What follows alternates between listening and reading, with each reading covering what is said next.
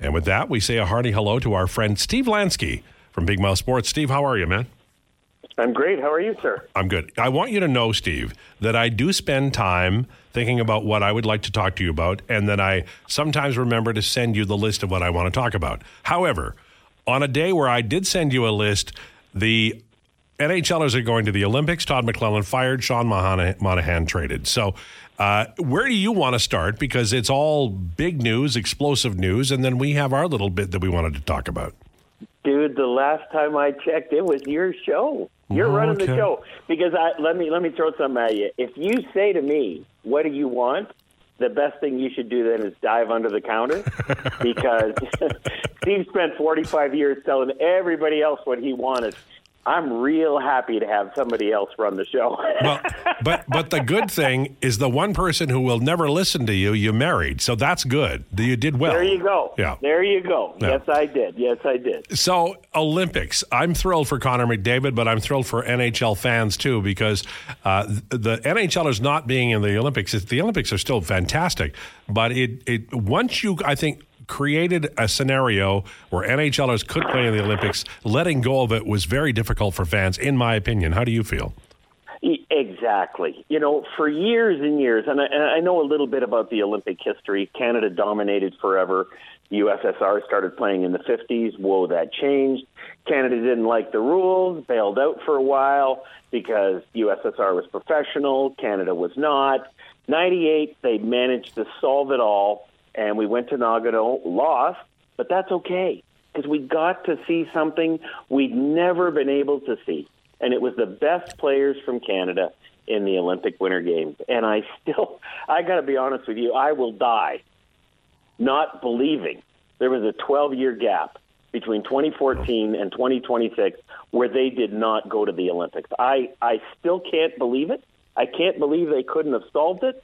But when I read that today, I was riding the bike and I thought, wow, this is that got me through to the end of the 30 minutes. I was so excited that they were that, that the NHL was going to be back in the Olympics. Did you did you were you so excited you put a hill in there, or did you just keep going downhill? There's hills in there. I'm on level 10 for 30 minutes, and if you collected everything that poured off me, you could water the desert. Well, the descriptor is awful, but it does ring true.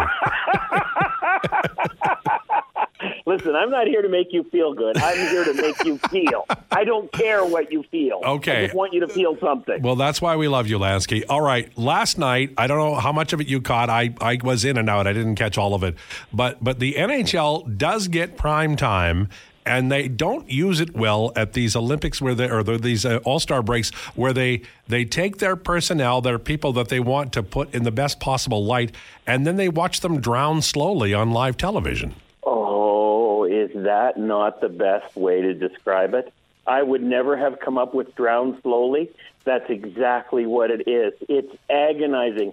They go down for five seconds, they come up for a breath of air, then back down, then up briefly, then back. It it is agonizing. It's agonizing, and there's nothing you can do. I just I just want to go and say I will put all of you out of your misery. Which which way would you like that done? Because this is horrible. If if I was a player, I would steadfastly refuse to be part of whatever this is. It's just so it's so uncomfortable. My wife said to me yesterday, we were watching a little bit. She said, This is like going to Christmas dinner and somebody starts to talk and you just have no interest in what they're saying and they are so boring and they keep talking and you just have to smile and eat the stuffing and the gravy and the turkey and go, "Oh my god, I just want to leave the table and throw up."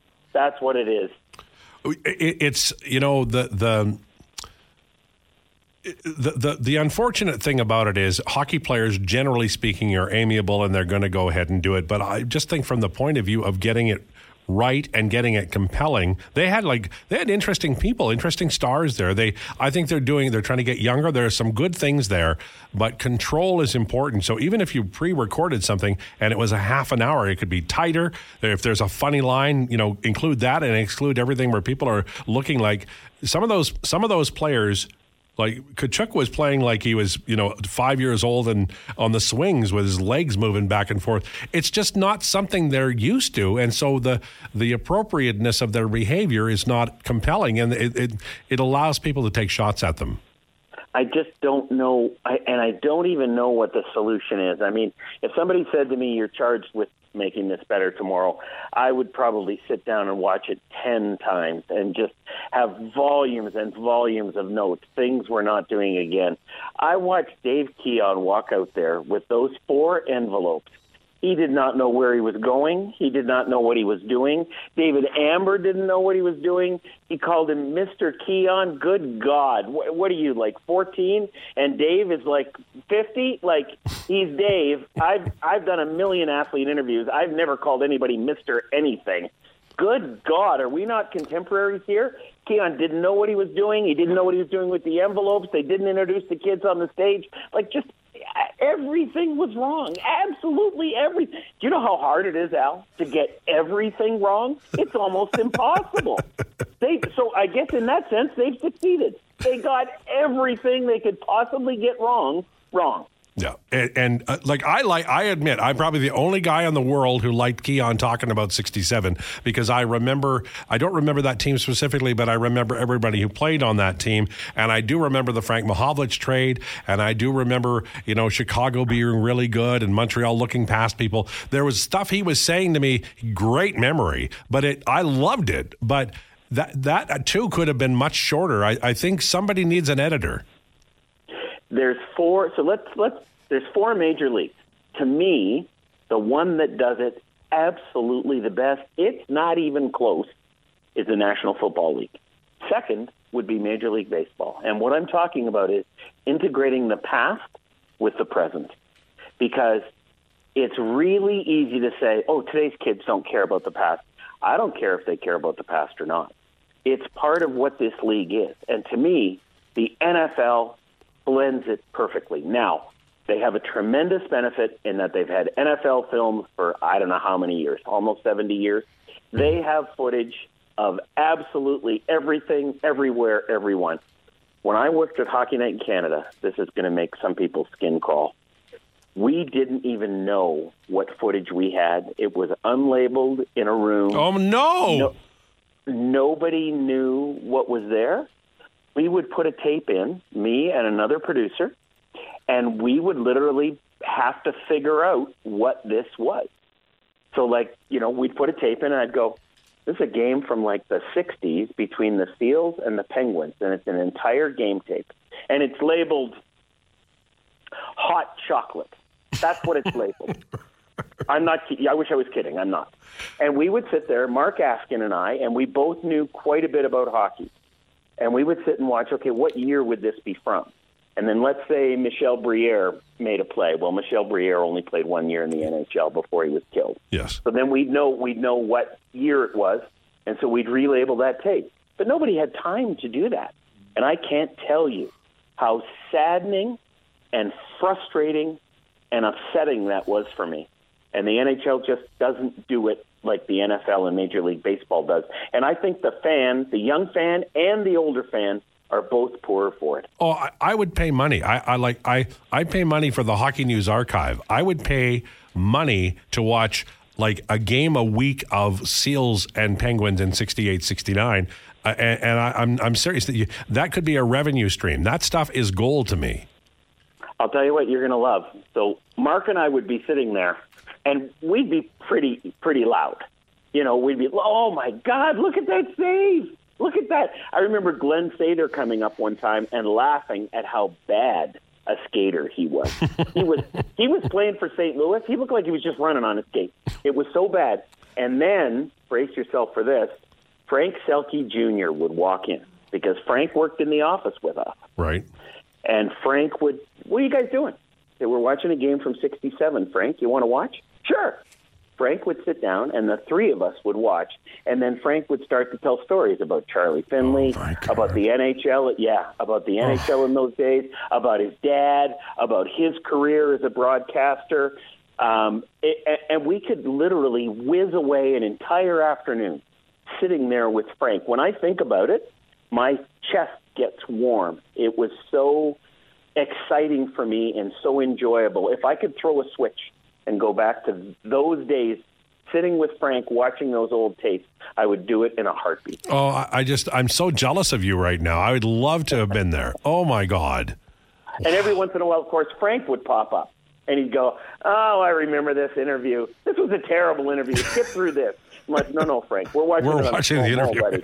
We're watching it on slow mo, right? Uh, and then we laugh and laugh. And of course, we're like 25, and Frank is I don't know how old then, 60. He thought it was great. He thought it was the greatest thing in the world. Is there any way to for somebody to go in there and and archive it and have it be more public? Because I am telling you, I would love to see that stuff.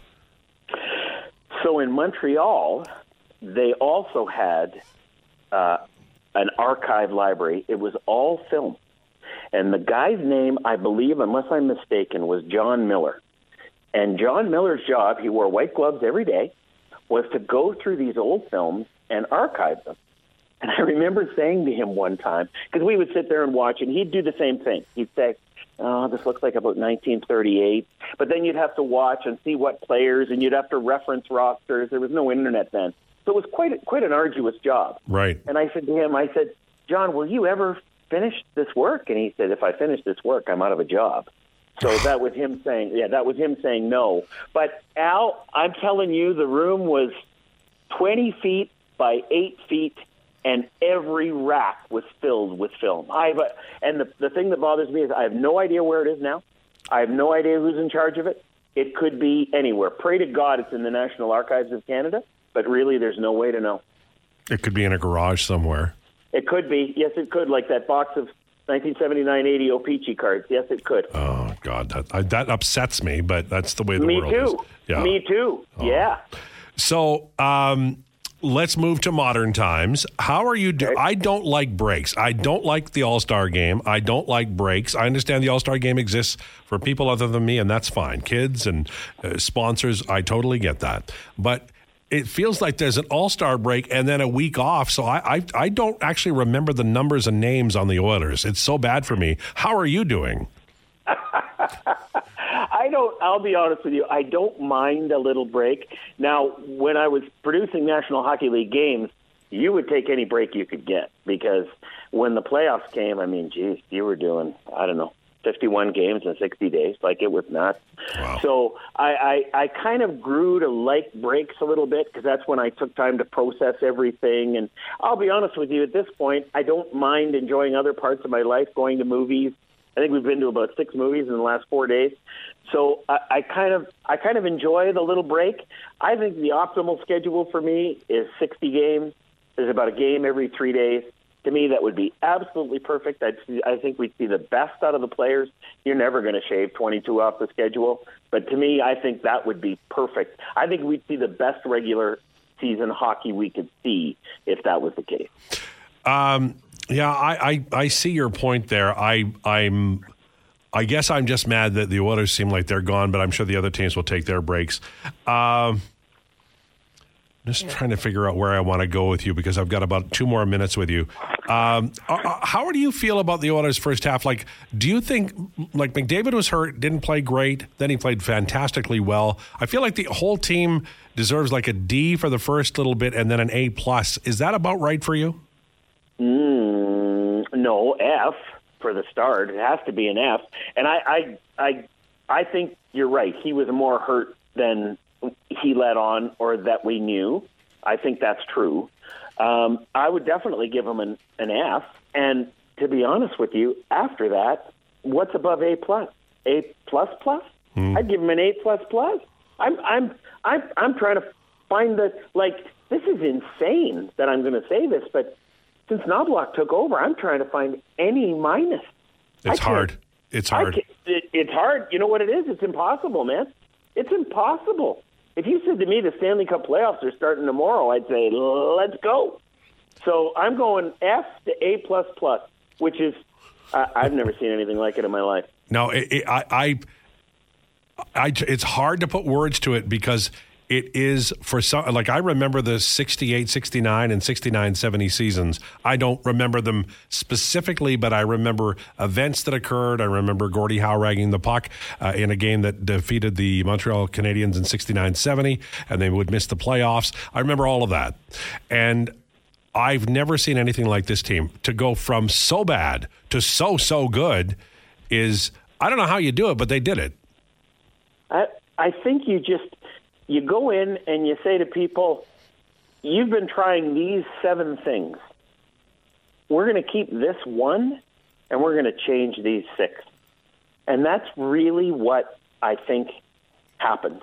I think I think Coffey and Knoblauch came in and said, "We're going to stop thinking about a bunch of stuff." Yeah. And instead of you having 10 jobs, you're going to have two. And this is what they are. It does And feel like that. Yeah. It does. It does to me. And I don't think there's any athlete who wouldn't relish going from 10 to 2. Because you know how you can focus on two jobs really, really well if you're a professional athlete? And I think that's a big part of that, a big part of that equation. I really do. Lansky, you rock. Thanks, man. Have a great weekend. You too. My pleasure. Okay, there's Steve Lansky from Big Mouth Sports.